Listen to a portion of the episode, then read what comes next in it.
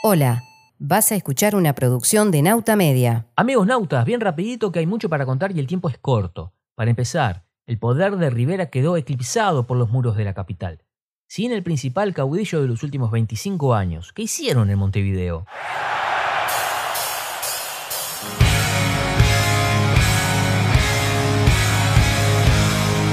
Las cosas que nos hacen uruguayos en Nauta Media Historia.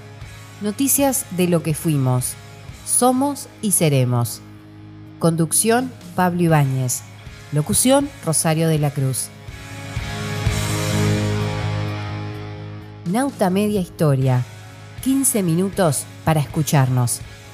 Es otra producción de nautamedia.com.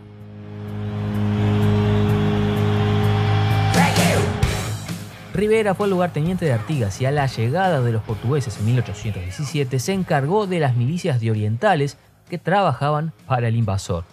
Su principal tarea fue mantener lo más posible el equilibrio entre el apetito de tierras de portugueses y brasileños con los intereses de los orientales propietarios.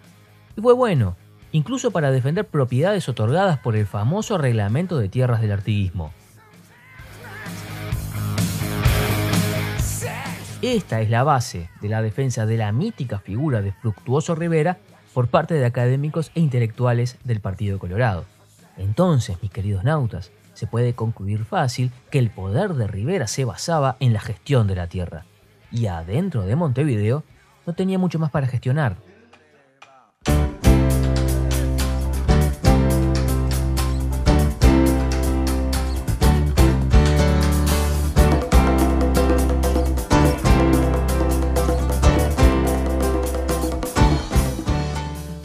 Recuerden, y está todo en los capítulos que pueden encontrar en Spotify, iBox, Radio Camacuao, la página web nautamedia.com, que el gobierno de Rivera tenía al presidente en Durazno y a sus ministros en Montevideo. Tratar con los doctores, los letrados y académicos de la capital, esa era tarea para su secretario de Estado, no era para él.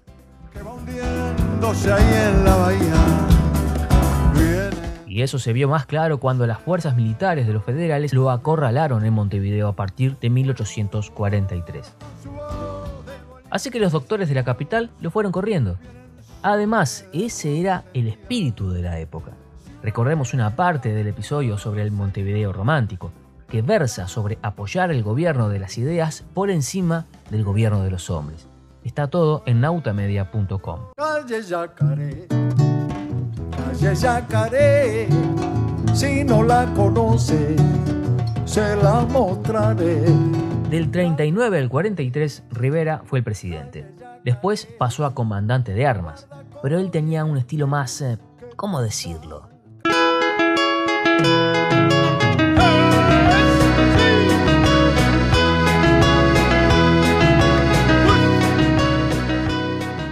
Espíritu liberal y romántico no estaba para chamarritas.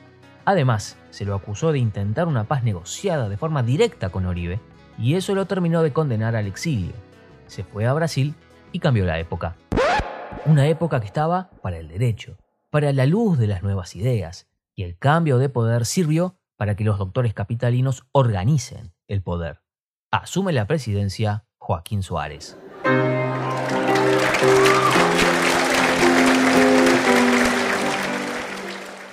Joaquín Suárez asumió una presidencia extremadamente rara. Su poder empezaba en la aduana del puerto de Montevideo, en la ciudad vieja, y terminaba en la esquina actual de 18 de julio y Yaguarón.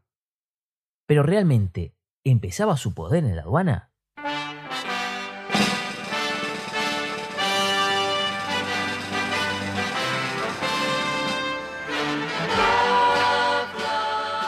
Pero por supuesto que no. Esa aduana estaba absolutamente copada por franceses o ingleses, cuya recaudación impositiva no alcanzaba para los gastos del Estado, así que el principal flujo de recursos del gobierno de la defensa fue la plata del rey Luis Felipe de Orleans.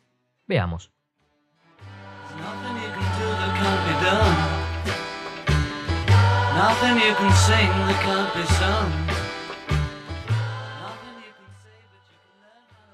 Arte, ciencias, novedades, ideas, videojuegos, entrevistas, deportes, entretenimiento, noticias, política, biografías, empresariales, países, sociales, agenda, solidaridad. Esto y mucho más en nautamedia.com. Referencia, gastronomía,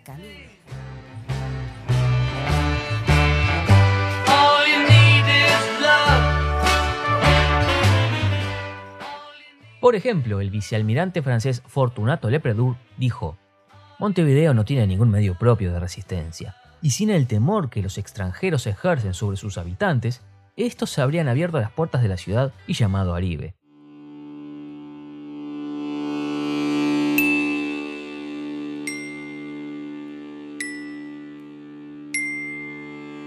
Esto lo publicó Pibel Devoto en su Historia del Uruguay y lo retomó Carlos Machado en su Historia de los Orientales.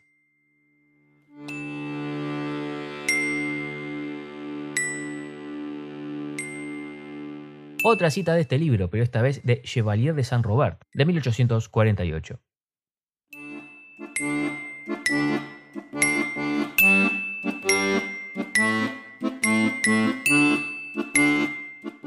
Desde el punto de vista comercial y marítimo, Montevideo valía para Francia más que todas sus colonias juntas. La población francesa ascendía a 25.000 almas y el comercio francés se había acrecentado a la enorme cifra del 375%. La ciudad consumía unos mil litros de vino de Burdeos. Mil litros de vino de Burdeos por mes. Estos hechos no tienen ningún parangón en otro lado del mundo.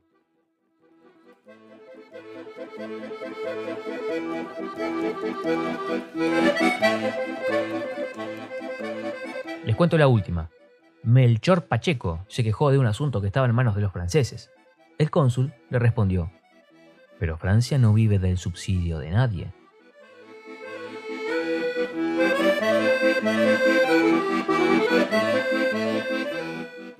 Entonces, y volviendo al tema inicial de esta parte del capítulo, ¿cuál será el poder de un presidente que gobierna en estas condiciones?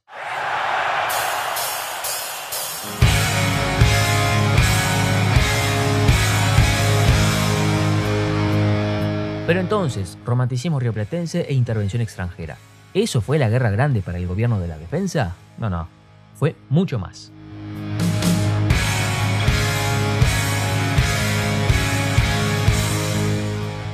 La confesión de Lepredour nos adelantó algo. Se llenó de extranjeros.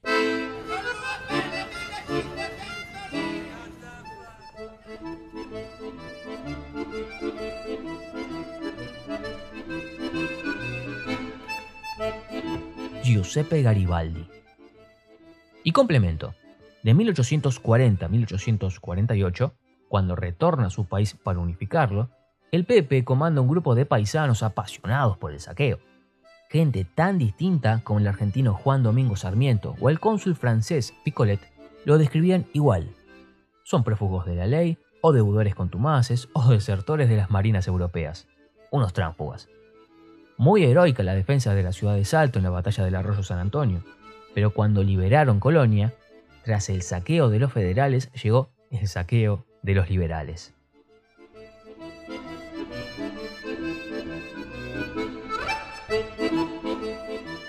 Tan es así que el propio gobierno detuvo la llegada de más milicianos para Garibaldi.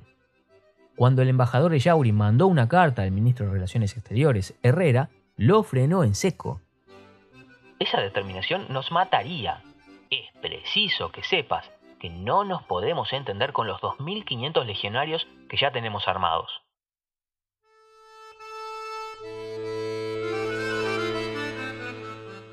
Y entonces, ¿cómo y por qué se banca esto? La respuesta la vamos a encontrar en La Teja.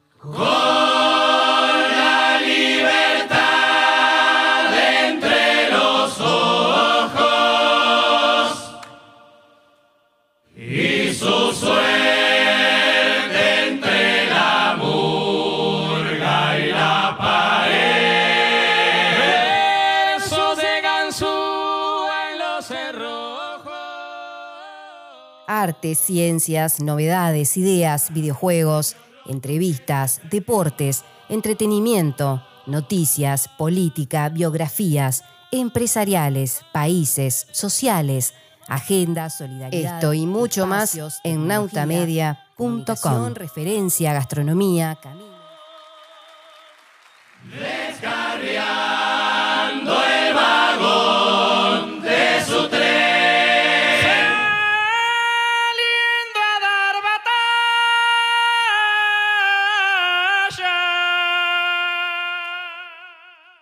Estamos en la Plaza Lafone, por eso el recuerdo a este barrio montevideano.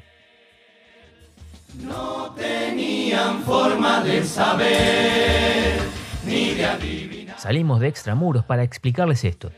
Un amplio grupo de empresarios montevideanos se hicieron millonarios con la instalación de un gobierno de la ciudad. El rumbo de mi vida. Lafone, por ejemplo. Samuel Fisher Lafone, Samuel, fue un empresario de padres franceses que nació en Londres y en 1825 se trasladó a Buenos Aires. Como la familia tenía curtiembre en Inglaterra, Samuel les enviaba cueros rioplatenses. Con el gobierno rosista, se vino a este lado del Plata. Le fue muy bien como prestamista del gobierno de la defensa. Ya en 1840 era dueño de la Plaza Independencia. Además, y como ya era costumbre del gobierno desde la época de Rivera, junto a otros empresarios formó la Sociedad Compradora de Rentas de Aduana. Tenía además el monopolio de la explotación de la isla de Lobos, de la isla Gorriti, de la península de Punta del Este y de toda la navegación del río Uruguay.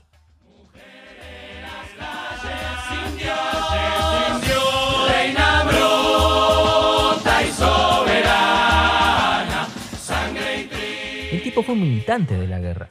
No era el único. Durante el final del sitio, el gobierno montevideano dijo al embajador inglés Howden, el mantenimiento del bloqueo es una de las condiciones de nuestra existencia y levantarlo, disminuyendo enormemente nuestros recursos, comprometería muy peligrosamente nuestra conservación.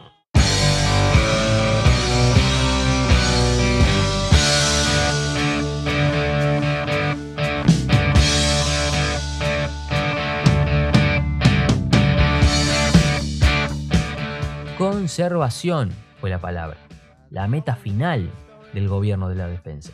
Por ejemplo, y con esto terminamos, el gobierno de la defensa firmó un decreto por 50 mil pesos duros, pero puso como garantía todos los bienes de la República.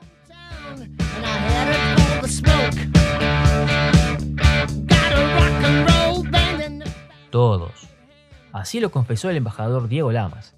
Ahí va el contrato, malo, malísimo, pero no pudo hacerse nada más y esto mismo es tenido aquí por un milagro. Ya comprenderá usted que estas transacciones no pueden publicarse.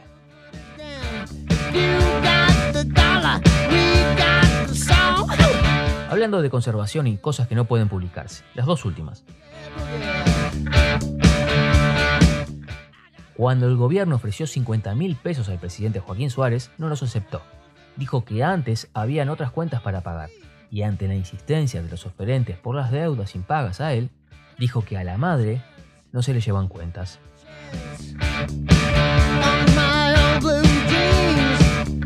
Pero Francisco Antonino Vidal, ministro de Guerra y de Hacienda de la primera mitad de la década que estudiamos, se fue a París con 14.000 onzas de oro. Actualmente serían 28 millones de dólares.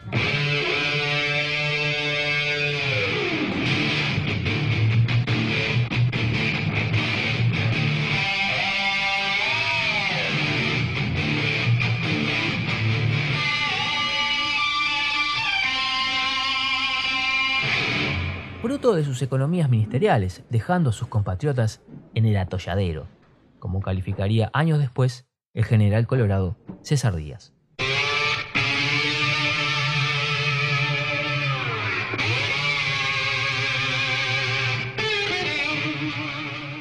Conservación. Esa palabra que definió los últimos años del gobierno de la defensa y que lo llevó a los brazos del emperador Pedro II de Brasil. Si llegaste hasta acá, seguinos en las plataformas de podcast donde estés escuchando este capítulo de la Automedia Historia, porque en el próximo vamos directo a los últimos años de la Guerra Grande. Chao.